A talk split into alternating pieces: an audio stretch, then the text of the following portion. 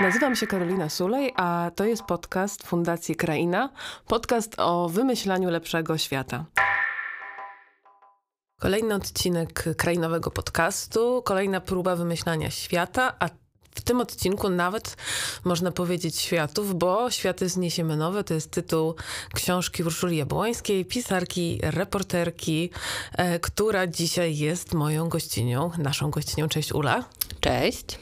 Zaprosiłam cię e, tutaj z zamiarem e, rozpytania o to, w jaki sposób te grupy, które badałaś, które te światy wymyślają, tak zwane alternatywne grupy społeczne, bądź komuny, e, bądź takie, powiedziałbym, outsiderskie wspólnoty, które starają się mieć nadzieję, że ten system da się przechytrzyć, jaki sposób one um, mogą inspirować um, ludzi, którzy no, raczej nie mają pomysłów, żeby zerwać z takim e, myśleniem o tym, że e, dom, rodzina, praca od 9 do 17 robimy to, co trzeba.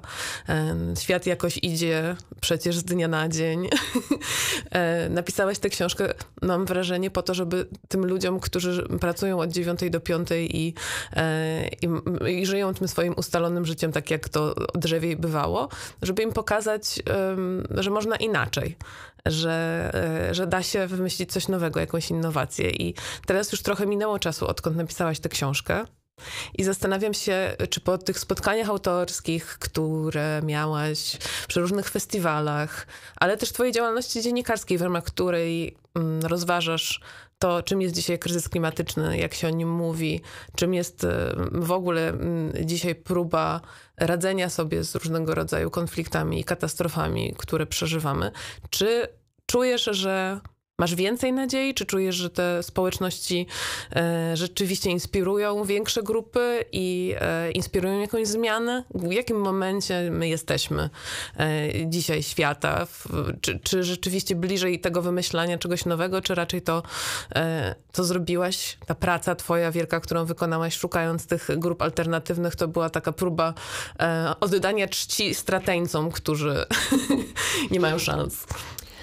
O rany, to jest bardzo dużo pytań Wiem, w jednym To był taki wstęp, e, można powiedzieć, do w ogóle tego, czym się zajmujesz, bo zajmujesz się narracjami, które starają się zredefiniować e, system społeczny, w jakim żyjemy i w ogóle się przyjrzeć, w jaki sposób on jest opresyjny.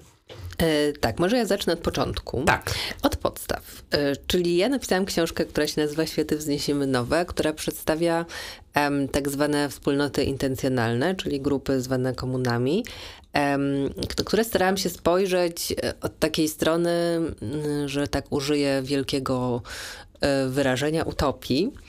E, czyli w jaki sposób one starają się wprowadzić w życie utopię, jaką utopię i czy to w ogóle ma sens.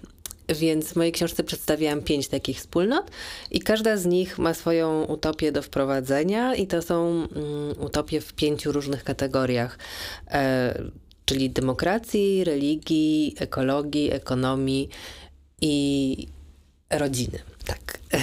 Więc e, celem tej książki było trochę takie odmienne spojrzenie na utopię niż to, do którego jesteśmy przyzwyczajeni. Mhm. Bo my jak mówimy, że coś jest utopijne, to przeważnie mamy na myśli że coś jest niemożliwe. Tak, że się nie da. Mhm. I to jest takie trochę negatywne um, wyrażenie, które nam się kojarzy niedobrze. Tymczasem ja e, w swojej książce zaproponowałam, żeby na tę utopię patrzeć jak na taki drogowskaz. To mhm. znaczy, my wiemy, że tej utopii nigdy nie zrealizujemy, że to jest niemożliwe, żeby żyć y, w sposób całkowicie idealny, ale powinniśmy mieć na myśli cały czas, jaką utopię mamy na horyzoncie, w którym kierunku zmierzamy. No i aktualnie moim zdaniem świat jest w takim miejscu, w którym rządzi nim utopia y, takiego nieskończonego rozwoju. E, to znaczy, mhm. wszystkiego ma być więcej, wszystko ma rosnąć. Ma rosnąć PKB, ma rosnąć nasza zamożność, ma rosnąć stan posiadania. E, I to ciągle ma się rozwijać i wzrastać. I e, w tej utopii jest zawarte to, że oczywiście. No, wiadomo, że najpierw będą niektórzy najbogatsi, ale mhm. potem z czasem wszyscy będą najbogatsi. Czyli teraz oczywiście tam 5% osób czy jeden ma jachty i są prywatne samoloty, ale już niedługo, słuchajcie, wszyscy będą je mieli. I to jest taka utopia, która w tym momencie przyświeca naszemu światu. I ja pisząc o tych wspólnotach starałem się pokazać, że możliwe jest przedefiniowanie tego i zamianę tej utopii na jakąś inną. I teraz no, nie możemy powiedzieć, że ta utopia, którą się świat w tym momencie kieruje, jest jakaś bardzo realistyczna do, do spełnienia. Chociaż Zaśmiałaś ludzie, się, tak. jak powiedziałam, że wszyscy będą mieli jachty. Tak. E, więc tak samo te inne utopie, one może nie będą realistyczne do realizacji całkowitej, ale powinniśmy się zastanowić, czy na pewno ta utopia, mhm. ten kierunek, ta autostrada, którą wybraliśmy, podążając za tym drogo, drogowskazem, czy ona na pewno nas prowadzi w dobre miejsce, bo ona niestety prowadzi nas prosto w przepaść, e, którą jest e, to, że kończą się zasoby na ziemi i że po prostu no nierealne jest oczekiwać, że to się, to się spełni i również chyba nieetyczne i niemoralne w ogóle jest takie postępowanie, które coraz bardziej ten świat wyniszcza. E, więc moja książka miała po prostu sprowokować y, takich zwykłych ludzi, którzy niekoniecznie chcą y, wyruszać na pustynię i no tam właśnie. wnosić własne nowe y, społeczeństwa.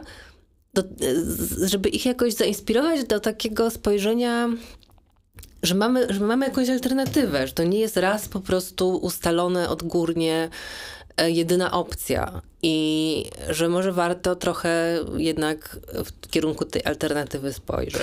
Wydaje mi się, że powiedziałaś bardzo ważną rzecz, e, bo jak wspominałam o tych e, ludziach, powiedzmy, już niech będzie zwykłych, czyli powiedzmy o większości po prostu, która żyje... Która w... nie ma tych jachtów. Tak, która nie ma tych jachtów, ale która też sobie nie uświadamia, że też kieruje się jakimś wzorem, tak. jakąś utopią, jakąś narracją. Wydaje mi się, że to jest kluczowe, że twoja książka przez to, że przedstawia wspólnoty alternatywne, w ogóle pokazuje, że my jesteśmy także w jakiejś narracji. Oczywiście, że jesteśmy. Bo większość osób jakby uważa, że no dobrze, no są jakieś propozycje, ale tutaj jest nasza oczywista oczywistość. Nie, to nie jest oczywista działa. No oczywistość.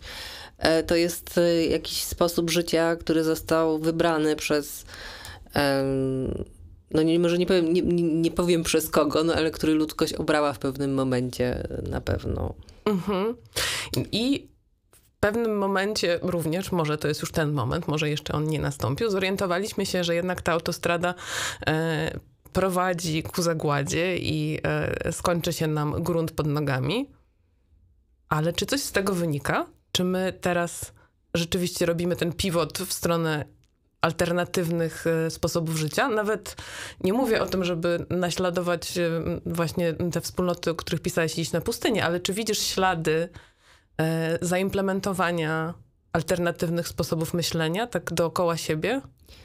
To znaczy ślady są, ale tutaj się pojawia takie bardzo grube i obarczone dużym ciężarem mhm. rozróżnienie tak. na to, co robimy my, na nasze akcje i na akcje.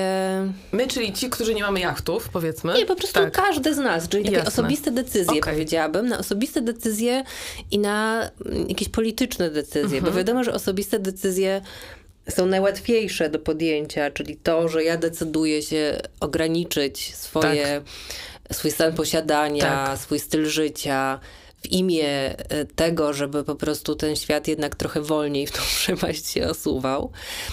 E, a i to jest jakby jedna, e, mhm. jeden sposób, a drugi to są jednak te polityczne jakieś e, środki i kroki, e, no, które są znacząco niewystarczające właściwie nigdzie na świecie w tym momencie.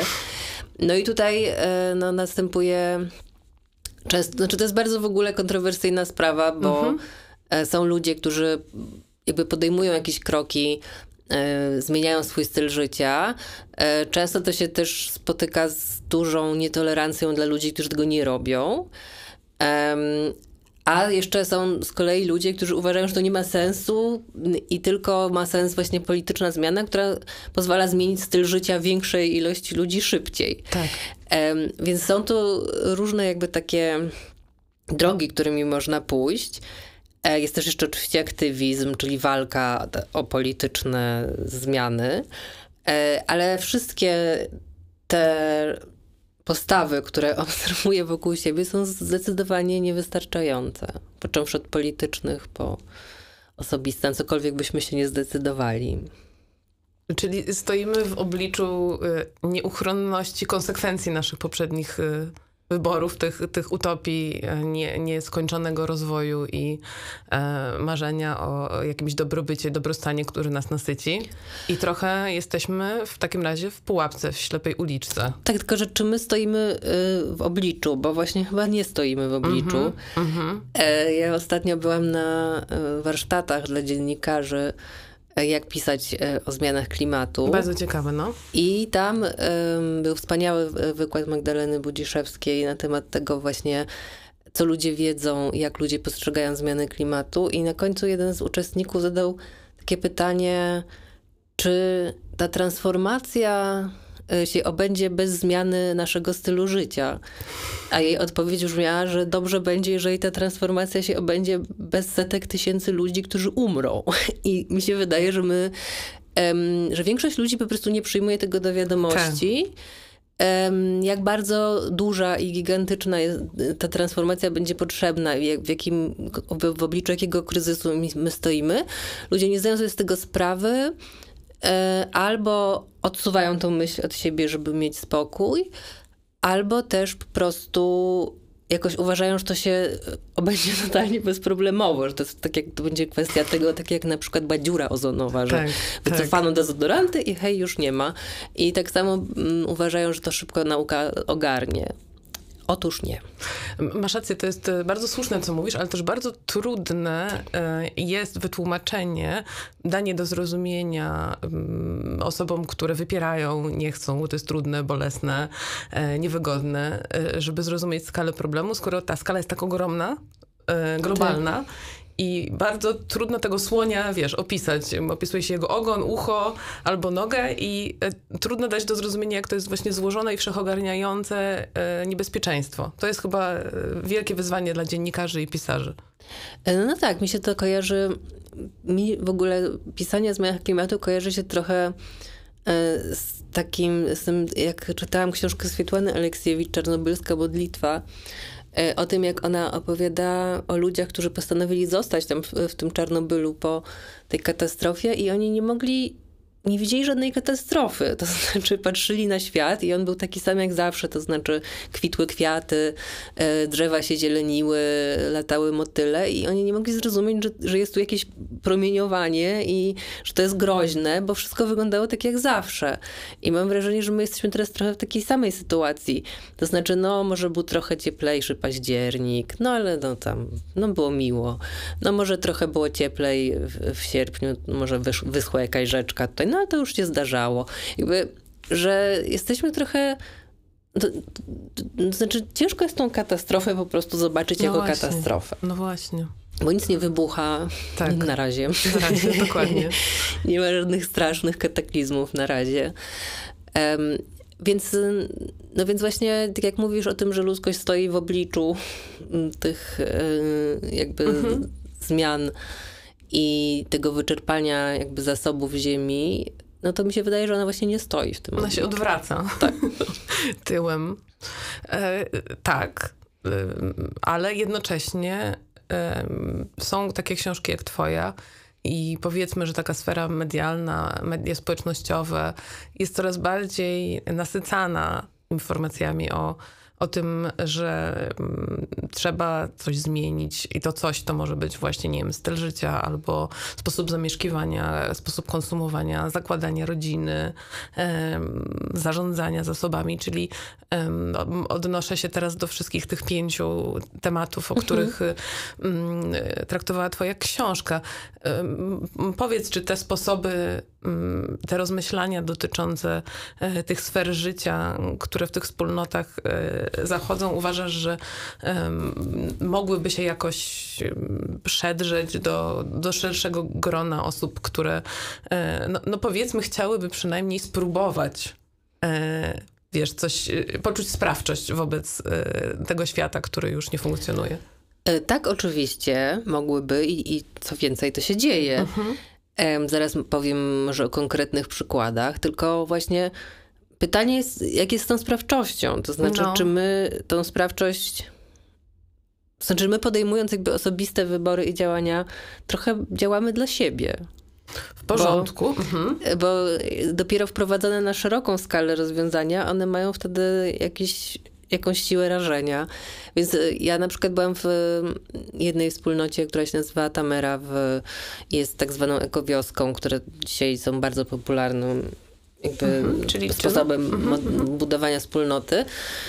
No są takie wspólnoty, które są skoncentrowane wokół idei zrównoważonego rozwoju, czyli to, o czym się teraz mówi bardzo dużo, że wszędzie rozwój nie powinien być już taki zachłanny, tylko właśnie tak. zrównoważony. To jest takie modne, no ale oni rzeczywiście jakby wprowadzają to w życie i chodzi tam o to, żeby człowiek nie zabierał ziemi więcej niż potrzebuje. Mhm. Czyli budują takie wspólnoty, w których no, podstawą jest jakaś ekologiczna uprawa, e, permakultura, szacunek do zwierząt, szacunek do ziemi, do natury.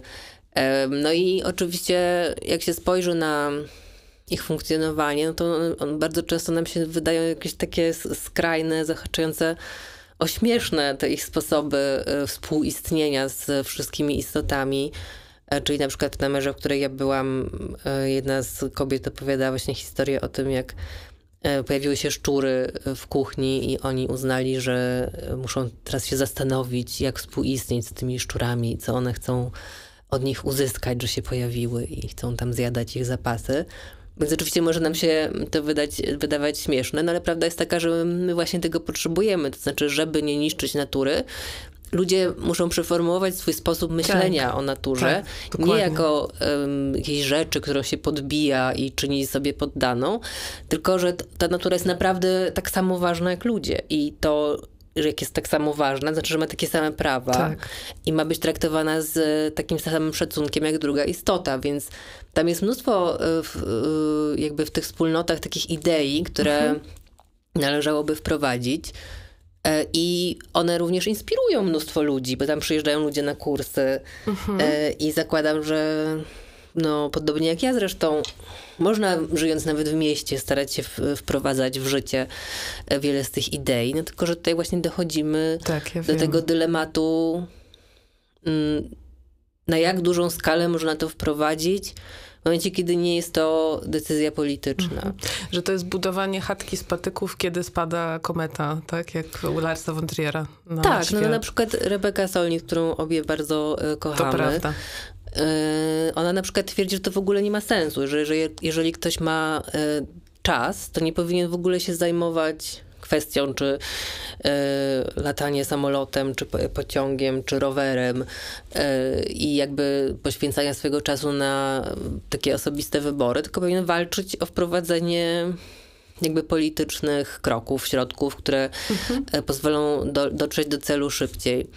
Także no to jest taki dylemat. No ja osobiście nie jestem aż taką rady, rady, radykalna w tej sprawie jak, jak Rebeka Solnit. Uważam, że to osobiste i to publiczne się trochę przenika, że jakby wybierając coś w swoim codziennym życiu, mamy potem większą motywację, żeby o to walczyć na coraz większą skalę, że to, się, że to jest jak yin yang trochę, tak? tak? Że tak. to, co wewnątrz nas, przekłada się na to, co robimy na zewnątrz. No ale ciągle, no.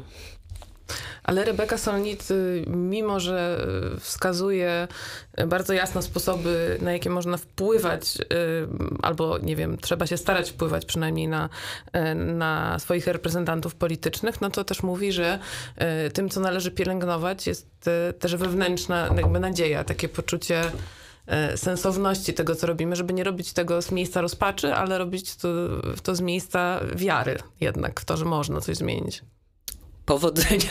znaczy, ja całe życie y, działam z miejsca rozpaczy, także myślę, że są różni ludzie. Dobrze, to prawda, ale wróćmy może właśnie do tych sfer, o których zaczęłyśmy rozmawiać. O tej, jest ta sfera polityczna, jakby tych takich zmian systemowych, jakby większych, bardziej zamaszystych.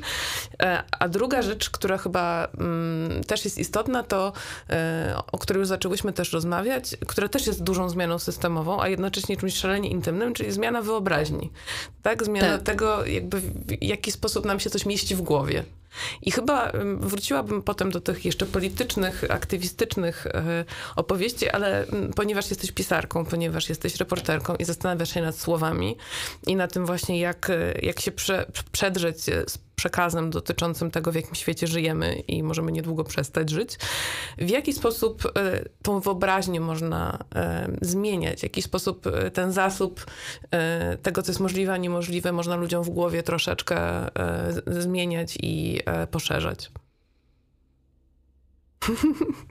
E, no to jest trudne pytanie no bardzo. Wiem. Bo trochę nie wiem, o czym mówimy. Czy mówimy o zmianach klimatu e, tutaj, czy jakoś... Mówimy w ogóle o zmianie e, klimatu też, ponieważ um, wydaje mi się, że tak jak powiedziałaś, um, odnosząc się do tych szczurów chociażby, mhm. y, że nie będziemy potrafili zatroszczyć się o zwierzęta, na przykład i o ich równe prawa, dopóki sobie ich nie wyobrazimy jako istot równych nam. Tak. I na przykład y, zmiany klimatu chyba również się mieszczą w tym polu wyobraźni, ponieważ nie, jeśli nie wyobrazimy sobie Ziemi jako obszaru, który wymaga naszej codziennej troski, no to tak. w ogóle też zmiana, zmiany klimatu nie będą nas obchodzić, bo będziemy to widzieć jako pogodę, którą opowiada pani po wiadomościach, tak? Mhm. O to mi chodzi. No właśnie ja napisałam tą książkę między innymi dlatego, to mhm. znaczy dlatego, że mi się wydawało, że przez y, pokazanie właśnie tych wspólnot, jakby odejście od tej takiej narracji hipisowskiej, w sensie, no że wszyscy żyją w komunach, palą jointy i uprawiają seks, e, o oczywiście też się dzieje, ale jakby wejście trochę to, po co oni to robią i jakby co tam za tym stoi. Tak. E, I pokazanie tych utopijnych światów wyobrażonych, że to będzie, no właśnie pomoże takim ćwiczeniom na wyobraźnię. Mam nadzieję, że to mi się udało. Dobrym ćwiczeniem jest też czytanie w ogóle e, science fiction, e, Aha. climate fiction. To ciekawe, no. Jest mów. cała taka... Um, taki gatunek literacki, climate fiction. Bardzo polecam. Są to książki Ballarda, na przykład Zatopiony świat, i ten drugi świat w ogniu, już nie będę jak się nazywał. E, oczywiście Ursula Le Guin, e, która opisuje w Wydziedziczonych, na przykład świetna, świetny opis różnych typów planet, które wyrosły z, z różnego typu postrzegania właśnie natury i, i mhm, zasobów. Um, także są takie ćwiczenia z no, wyobraźni, które science fiction bardzo lubi. To prawda. Um, także to też polecam. E, no, a ciężko, no, bardzo ciężko jest znaleźć język dla tego. Myślę, że wiele no wiem, osób wiem, próbuje. Właśnie. No między e, innymi ty na przykład tak, próbujesz no i, i szukasz swoimi tak. książkami go. I to y, wydaje mi się, y, mimo że działasz z miejsca rozpaczy, y, fascynującym zajęciem. E, ponieważ y, może nie jest to tak widowiskowe jak, y, nie wiem, przykuwanie się do drzewa, kiedy jest się aktywistą Greenpeace'u. Może nie jest to też tak widowiskowe jak przepływanie Atlantyku w łódce jak Greta Thunberg, ale za to no, jest bardzo skutecznym wierceniem dziury w brzuchu tymi nowymi słowami, nowymi zdaniami, nowymi pojęciami. E, I wydaje mi się, że też chyba dlatego to robisz, że czujesz, że, że Mm, no, że to narzędzie, mimo że bardzo subtelne, jednak wsiąka w ludzi i, i sprawia, że te książki jednak tak pracują, krążąc w społeczeństwie. Mam nadzieję, że pracują, chociaż no, też coraz mniej ludzi czyta książki. Ale poczekaj, zanim dojdziemy już do granic defetyzmu, Dobra. jednak jeździsz ze swoimi książkami po różnych miejscach i e, nawet po lasach jakichś i e, namiotach, e, też po jakichś wspólnotach, które, e, które niekoniecznie są w samym środku e, jakiejś narracji i e, i co widzisz tam? Widzisz ludzi, którzy też działają z miejsca rozpaczy i, e, i którzy czytają te książki tylko po to, żeby smutno pokiwać głową? Kurczę, no wiesz co, wydaje mi się, że to jest bardzo trudne, dlatego że są różne postawy e, i najgorszą postawą chyba jest niewiedza. Okay, no i, właśnie. I odwracanie mhm. się od problemów. Natomiast cała reszta tych postaw, czyli jeżeli ktoś próbuje ten problem z jakiejkolwiek sposób, z, z jakiejkolwiek strony, przepraszam, jakoś no, Zobaczyć, ogarnąć, ogarnąć. Mhm. Y, no to moim zdaniem zawsze należy się temu szacunek. Okay. to znaczy aktywiści, którzy walczą e, jakby różnymi czynami e, są wspaniali. Mam mnóstwo, po prostu mnóstwo szacunku dla, dla zwłaszcza młodych ludzi, którzy jeżdżą na te wszystkie szczyty klimatyczne, żeby dopadać tych polityków w korytarzach i ich rozliczać z różnych rzeczy. Tak, sama to widziałaś, bo Sama to widziałam tak. i uważam, że to jest wspaniałe. E, ludzie, którzy się wyprowadzają właśnie gdzieś na pustynię, zostawiając e, swoich bliskich i sprzedając wszystkie swoje rzeczy, żeby budować jakieś nowe modele, które pozwolą innym rozszerzyć wyobraźnię. Też super, że to robią, tak? E, no ludzie, którzy tak jak ja starają się opisywać różne zjawiska, żeby pomóc ludziom sobie je skonceptualizować, też coś robią, więc każdy, jest mnóstwo sposobów, na które można się zaangażować. -huh. Ja um, bardzo nie lubię czegoś takiego, co nazywam climate shamingiem, co jest... Opowiedz, co to jest za praktyka. Um, nie wiem, bo ja ją wymyśliłam, więc... Ale podoba mi się ona, więc możesz opowiedzieć No właśnie, definicję. climate shaming to jest y, dla mnie coś takiego, że ktoś podejmuje jakieś kroki i innych ludzi strofuje, że oni tego nie robią. tak? Czyli to są aktywiści, którzy e, innym, Moralizatorzy tacy. innym mówią, mhm. że, oni, że powinni być aktywistami. To są ci ludzie, którzy właśnie nie jedzą mięsa, jeżdżą na rowerze i mówią, że wszyscy mają nie jeść mięsa i nie jeździć Jasne. na rowerze. I bardzo często, kiedy ja biorę udział w różnych dyskusjach dotyczących y, no właśnie wyobrażania sobie tego nowego świata i jakiegoś, jakiejś drogi wyjścia z tego, w czym się znaleźliśmy, mhm. to bardzo często to się natychmiast sprowadza do climate shamingu. To znaczy ktoś wstaje i mówi, ale pani lata samolotem. I tak. zaczynamy po prostu rozmowę. I, I moglibyśmy się tak licytować. Ja bym tak. powiedziała, pani ma dzieci.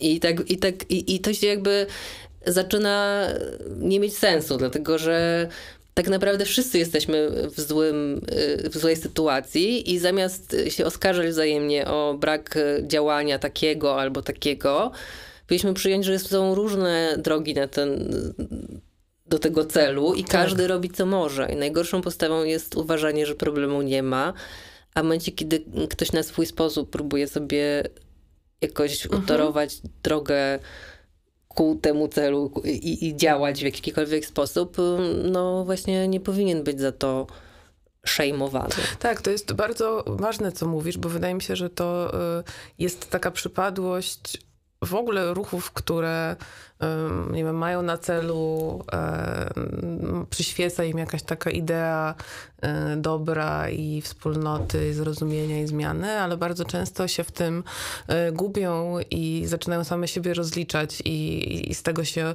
wydarza jakaś taka wymiana energii na zasadzie ping-ponga między różnymi e, grupami, które, które działają na rzecz w sumie słusznych idei, ale rozmieniają się na drobne w tak.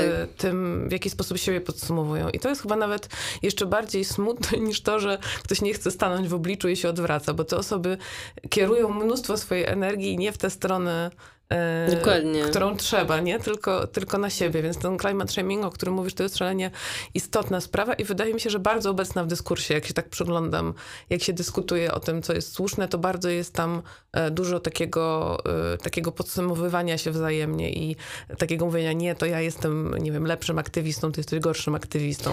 Tak, to jest tylko, że to ciągle jest w bańce. No tak. Bo jakby w całej, wśród całej reszty jest tak, że do pewnego momentu ten taki y, zaprzeczanie zmianą klimatu tak, było jakoś tak. popularne, a teraz jest tego trochę mniej. Bardziej jest coś takiego jak jakieś takie już zwątpienie i Mhm. Y, Boże, jak jest po polsku indifference? Obojętność. Obojętność, dziękuję.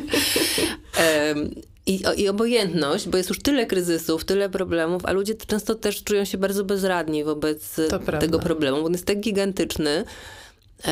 I oni kompletnie nie wiedzą, co mają zrobić. Ja nawet w jednym z moich esejów cytowałam takie badania, które były przeprowadzone, z których wynika, że bardzo dużo ludzi się przejmuje tym, y, tymi zmianami klimatu, ale niewielka część ich w ogóle ma jakikolwiek pomysł, co mogliby w tej sprawie zrobić. Tak.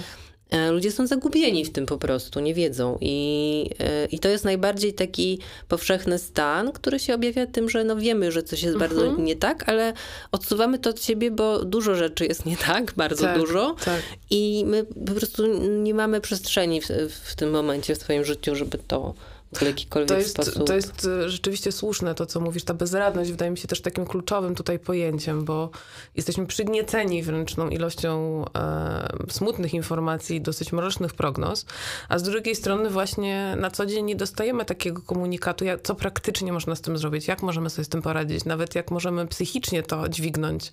Nie dostajemy tych narzędzi. Tak, no nie dostajemy. No, miejmy nadzieję, że to się trochę zmieni, bo wraz z, z władzą, chociaż nie wiem. E, no ale jednak e, powinna gdzieś z najwyższego szczebla iść jakiś message o, o krokach w kierunku no transformacji. No nie jest z tym najlepiej, przez ostatnie 8 lat było z tym dramatycznie. Mhm.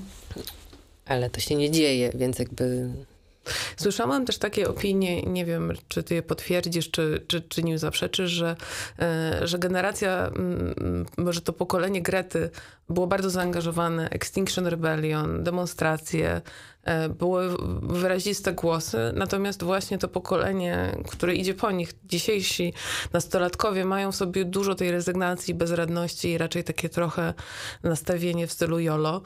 Może to jest jeszcze jakieś młodsze pokolenie. tak, wyobraź sobie. I, I jakoś te postawy trzeba zobaczyć i, i, i pytanie właśnie, jak zarządzać tyloma pokoleniami naraz w ogóle, prawda? Z których każde było wychowywane w trochę innej opowieści, że żyjemy jednocześnie w świecie, gdzie są 70-latkowie, 50-latkowie, 30-latkowie, tacy jak my, ta generacja Z i jeszcze młodsi. Jakby i, i każdy dobrze by było, żeby po swojemu ten, e, tę myśl przetwarzał, tak jak powiedziałaś, e, żeby nie szajmować nikogo i żeby no, każdy wziął dla siebie jakąś opowieść. No to wychodzi na to, że, że powinno być wiele osób, które mogą działać jako mentorzy albo osoby, które inspirują, żeby trafić do tych radykalnie czasem różnych grup i baniek. Tak, bo rzeczą, która działa najlepiej, e, tak naprawdę są rozmowy i jakieś mhm. tłumaczenie, to znaczy tłumaczenie no też nie z, nie z pozycji mainsplainingu, tak, czy women'splainingu, tak, tak. czy klasowego splainingu, czy w ogóle jakkolwiek, ale mm, po prostu rozmowy z osobą którą można jakoś zrozumieć, zobaczyć w jakiej ona jest sytuacji i się z nią utożsamić, mhm. zawsze działają jakoś najlepiej, tak? Czyli e, przy wigilijnym stole warto, warto poruszyć tę kwestię. No powiedziałaś to trochę ironicznie, ale wydaje mi się, że masz rację. Nie powiedziałam to trochę ironicznie, bo już y, tam przy wigilijnym stole się kłócimy o tyle rzeczy, że nie wiem, czy jeszcze warto dokładać, ale Ale w każdym razie, no, jeżeli chodzi o, te, o tych młodych ludzi, no to ja w ogóle po prostu jest mi ich, no, no weź sobie wyobraź, że oni żyją jakby, my jeszcze się pewnie załapiemy na jakieś dramaty, ale nie na takie najgorsze, nie? No a, a, a oni będą żyć jakimś totalnym Mam nadzieję, że nie. No mam nadzieję, że to się nie wydarzy, ale, ale rozumiem po prostu ich reakcję, tak? tak? Czy to jest właśnie jakiś nadmierny aktywizm, który wszyscy też krytykują, że to ci ludzie się przy, przyklejają do chodników. Po prostu, tak. no kurczę, jakbym ja była w ich sytuacji, to nie wiem, czy też bym tego nie robiła, tak. albo że popadają w jakąś skrajną depresję. depresję tak. No ja się temu nie dziwię osobiście, nie? No to po prostu jest jakaś dramatyczna no, sytuacja. No bo to jest w sumie adekwatna dokładnie, reakcja, prawda? Dokładnie, dokładnie. Wszyscy powinniśmy to robić. Znaczy tak. nie powinniśmy już każdy niech robi co chce. Co chce, ale... tak, ale, ale, generalnie tak. Wydaje mi się, że, y, że to, to, co należy powiedzieć sobie, to, to nie jest tak, że osoby, które mocno przeżywają to, w jaki sposób dzisiaj e, świat funkcjonuje i co no, go dręczy i ku czemu idziemy, te, które to przeżywają, to nie są osoby, które postradały zmysły, tylko osoby bardzo skontaktowane tak. E, z rzeczywistością. Dokładnie. I to jest przede wszystkim też ta ćwiczenie z wyobraźni, które powinniśmy, znaczy powinniśmy, byłoby dobrze, gdybyśmy spróbowali wykonać. Dokładnie nawet takie, mam wrażenie, małe przesunięcia w tych naszych y, y, wyobrażeniach już powodują y, namysł i myślenie mhm. krytyczne. Wydaje mi się, że w ogóle też to, że tego myślenia krytycznego jest tak mało, a jest bardzo wiele informacji i, i ludzie zwykle po prostu przyswajają to, co mają przyswoić i, i nawet tego nie podważają, nawet właśnie nie dyskutują przy tych stołach e, nad tym, co się dzieje. To wydaje mi się bardzo przykre, że, mm, że mamy coraz mniejszy zasób wyobraźni i zasób słów w ogóle, żeby przetwarzać rzeczywistość i, i ze sobą się komunikować. Nie wiem, czy masz takie wrażenie. No, co, ja mam bardziej wrażenie, że po prostu no jest trudno, ciężko jest w ogóle żyć na co mhm. dzień. Zgadzam znaczy, się.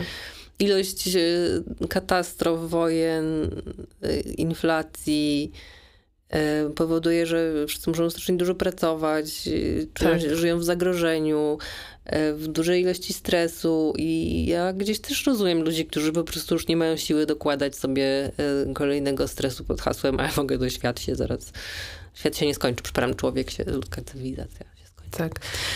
Więc jakby też mam dla nich mnóstwo zrozumienia i uważam, że no gdzieś powinniśmy no, być wyrozumiali wobec siebie w tym kryzysie. Na, na pewno tak jest, ale dobrze, wydaje mi się, że też może ważne by było tworzenie takich alternatywnych sposobów na ukojenie, i e, ulgę, ponieważ dzisiaj stajemy przed takim wyborem, że e, jak jest nam źle, to, to możemy e, kupić to albo kupić co innego. Także tak nam świat sugeruje, mm. że możesz kupić sobie nowy ciuch, albo możesz kupić sobie, nie wiem, bilet na all inclusive, albo jeszcze coś innego. To znaczy, że produkt uśmierzy, mm. że nie mamy wystarczająco wielu alternatyw dla takiego właśnie zaopiekowania się sobą, kiedy się źle czujemy, niż to, że mamy iść i skonsumować. Nie sądzisz, że cały czas mało tego jest? No, wydaje mi się, że przede wszystkim y, konsumowanie przyczynia się do kryzysu klimatu. Pamiętajmy o no tym, właśnie. że każda rzecz, którą kupujemy, jest kolejną cegiełką do mm, jakby no, do, tej, do, do, tej katastrofy. Natomiast ja odwiecznie polecam wspólnotę, nie? Czyli po mhm. prostu rozmowy w gronie bliskich ludzi, e, zbieranie się razem w rozmaitych celach, choćby na przykład wymiany ubrań i innych dóbr. To zawsze jest świetny pomysł, ponieważ można dostać rzecz, która już jest wyprodukowana i nie trzeba jej kupować tak. i przy okazji porozmawiać i jakby wyrzucić z siebie różne frustracje, więc oczywiście E, wiadomo, że kapitalizm chce, żebyśmy kupowali więcej produktów, ponieważ on po to jest, ale musimy się jednak jakoś mu przeciwstawić i mhm. jedynym na to sposobem jest tworzenie wspólnot, pomaganie sobie nawzajem, wspieranie się i to jest właściwie jedyna broń, jaką mamy zasadniczą. Bo kapitalizm jest dosyć przebiegły i mówi nam, że się, że pracuje nad sobą i że jego produkty są coraz bardziej ekologiczne, coraz bardziej odpowiedzialne i że jeśli je kupimy, to w sumie nic się takiego nie wydarzy, a będziemy e, nawet być może tak jest, tylko że to ciągle jakby nie zmienia sytuacji, tak? To znaczy już wyprodukowanych na przykład ubrań na świecie jest tyle, że właściwie ktoś kiedyś policzył chyba przez dwa lata nie musielibyśmy kupować nic. Jest ich zdecydowanie za dużo, tak. Tak, i tak samo innych rzeczy. No, tego są jakieś tony i właściwie nie musimy nic kupować, a tak naprawdę no, chodzi o to, że no ale to jakby to jest początek, tak? No jak nie będziemy kupować, to gospod- nie będzie wzrostu gospodarczego. Jak nie będzie wzrostu gospodarczego, to o mój Boże, bo wzrost gospodarczy przecież jest naszą utopią. No właśnie. I, I świat się rozpadnie na kawałki. Tak, bardzo wiele osób mówi, że no dobrze, e, walczymy z kapitalizmem, wszystkiemu winny kapitalizm, no ale przecież co, jakby, co macie do zaproponowania? Jak nie kapitalizm, to co? Jak w ogóle sobie wyobrażacie życie? Mam wrażenie, że, że trochę stworzyliśmy taką iluzję, jakbyśmy wymyślili najlepszy ze światów To momencie. znaczy, to też, no bo kapitalizm, tutaj tak mówię w skrócie, mam Oczywiście. na myśli ten żarłoczny, tak e, liberalny, liberalny kapitalizm, który jakby prostu nakazuje gigantyczną konsumpcję na kapitalizm od swego jakiegoś zarania. Nie był jakiś dramatyczny i konsumowanie dóbr w jakichś ramach e, i oszczędzanie ich, nie wyrzucanie, tak. długie używanie, jakby jest okej, okay, nie? I nikt nie mówi, że ma zostać to zastąpione jakimś innym systemem, ale no powinniśmy się opanować, no tylko, że to, to chyba jest niemożliwe akurat.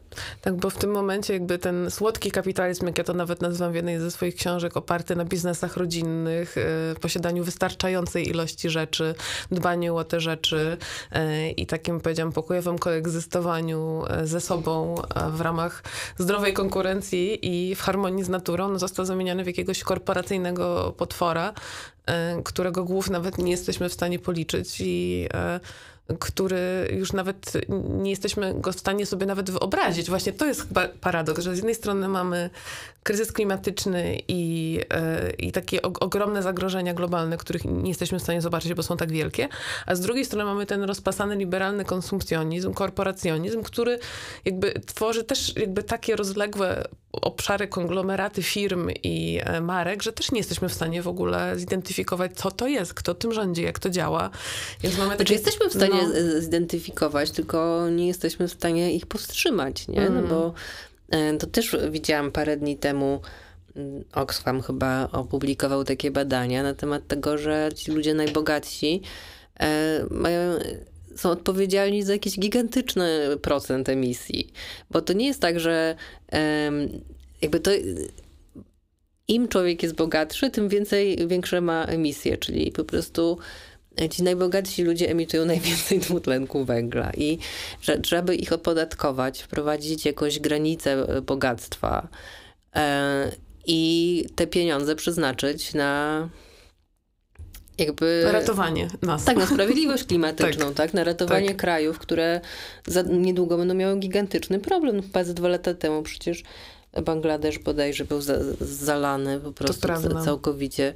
Jakby no to są rzeczy, które trzeba przemyśleć, albo opodatkowanie chociażby tych y, koncernów paliwowych, tak, które przecież są bezpośrednio odpowiedzialne. Tak, bo to nie chodzi o to, że my nie mamy y, zasobów, żeby to zrobić. Nie, tylko po prostu nikt na taką decyzję polityczną się nie zdobędzie, y, jak również na y, chociażby właśnie taką, żeby, żeby nie był wzrost PKB, tylko E, ograniczenie PKB. No, tak. która partia zrobi coś takiego? Tak. Ni żadna. To nigdy. prawda. Bo... I dlatego żyjemy po prostu mhm. niestety w, w, świecie paradoksu, bo tego, co musimy zrobić, yy, nikt nie zrobi, nie?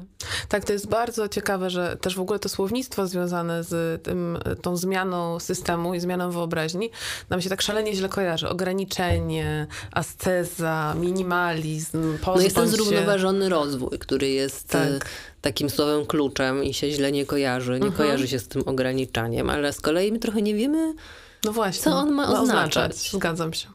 Nie? Tak. No, bo de facto on ma oznaczać ograniczenie.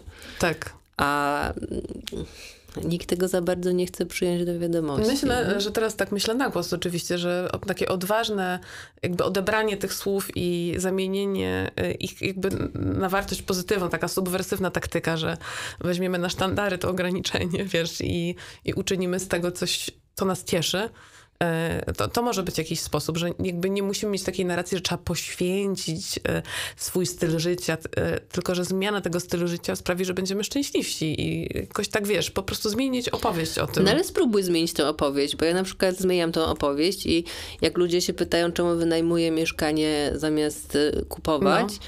To ja mówię, że nie, nie, nie przywiązuję się do własności prywatnej, no i posłuchaj sobie komentarzy wtedy, że to się nie opłaca, że to nie...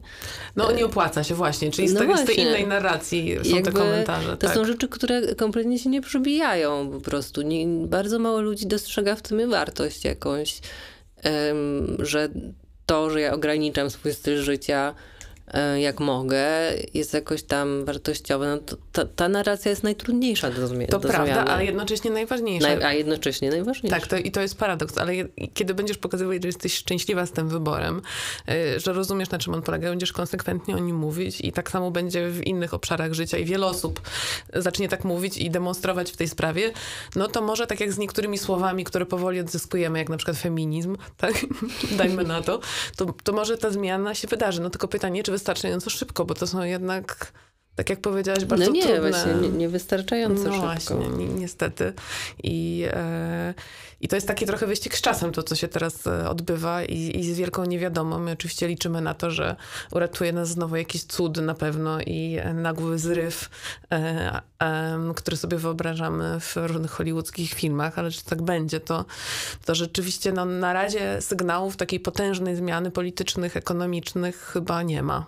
Jesteśmy kilka dni przed y, nowym szczytem klimatycznym tegorocznym w Dubaju. No i co myślisz, co tam się dzieje w ogóle? No, szczyt klimatyczny to jest bardzo y, trudna y, sprawa, dlatego mhm. że teoretycznie oni powinni no, działać i podejmować jakieś decyzje i y, robić jakieś kroki. No właśnie, tak się myśli o szczytach klimatycznych, prawda? Y, no tak, tylko że tam się niewiele dzieje.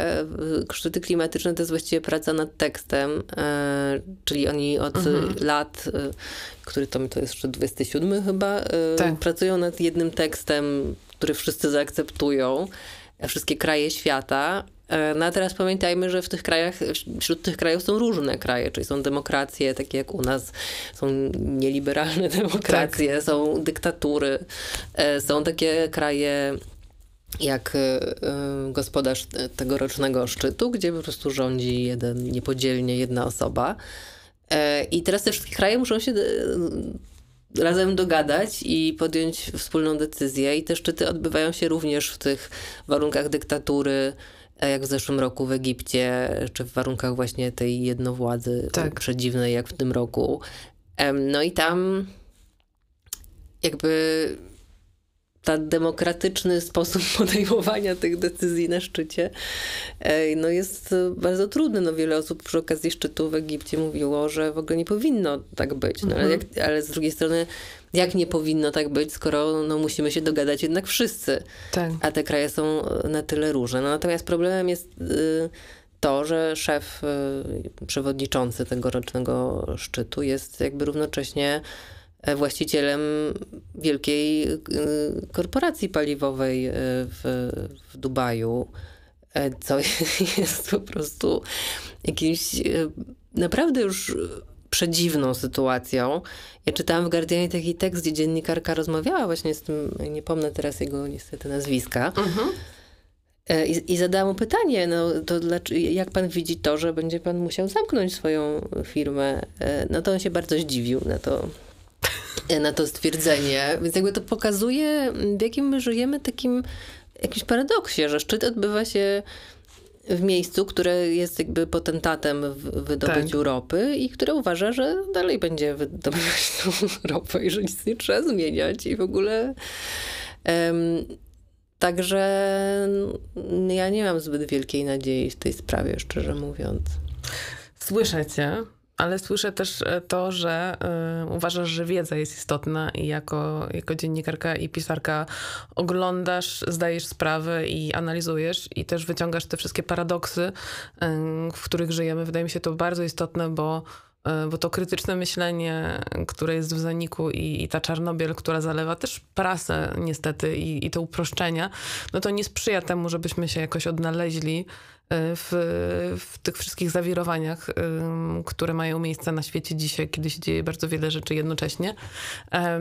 I trzeba w tym się jakoś pozbierać, żeby jednocześnie wiedzieć, co się dzieje teraz, być w tak zwanej aktualności, ale też mieć tą perspektywę, o której my tutaj rozmawiamy, tę perspektywę, no już niech będzie dziejową, e, ale też taką społeczną, także trzeba umieć zobaczyć, że to, w czym żyjemy tu i teraz, jakby ten porządek społeczny czy gospodarczy, on nie musi taki być, jaki jest, nie? Że to... Nie musi, absolutnie. No właśnie. Nie, zdecydowanie bardzo zachęcam do myślenia i rozważania tych wszystkich kwestii, bo um, no, pozwala to spojrzeć, mam nadzieję, jakoś głębiej i nieco zmienić perspektywę Chociaż są to rzeczy nieskończenie trudne i właściwie przepaść się czai z każdej strony, jak się o tym zacznie myśleć, ale no my mamy jako ludzie, mamy obowiązek jako ludzie jakby rozważać takie rzeczy, no, które nazwałabym dzisiaj takimi dość ostatecznymi. No. Tak.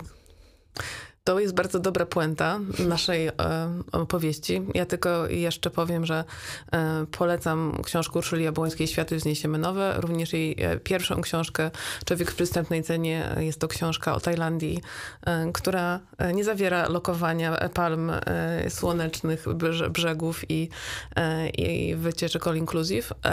I również do śledzenia tekstów Uli w dużym formacie i magazynie Pismo. E, Ula też pracuje teraz nad książką, zaczęła, nie będziemy mówić jaką, ale w temacie, na który, e, któremu poświęciłyśmy ten dzisiejszy e, odcinek. Bardzo Ci dziękuję, Ula, za udział.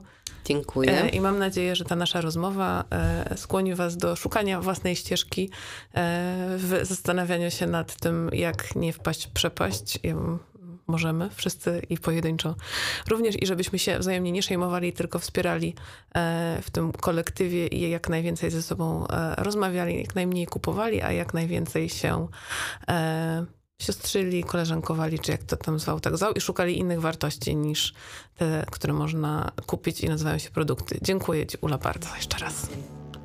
Wysłuchaliście podcastu Fundacji Kraina. Możecie nas znaleźć na Facebooku i Instagramie. Mamy też swoją stronę internetową. E, podcast został zrealizowany w FabLabie Pobitegary. Bardzo dziękujemy.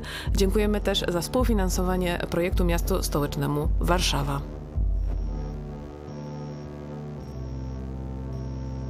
Kraina to miejsce przy Płockiej 67, ale też miejsce metafora.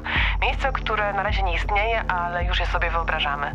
Gdzie tworzy się wspólnota ludzi, którzy darzą się szacunkiem, gdzie jest czas na praktykowanie dobrej, spokojnej codzienności i zamiast produktów są rzeczy, a zamiast cen wartości. Ta kraina leży w poprzek uprzedzeń i podziałów, jest krainą marzeń.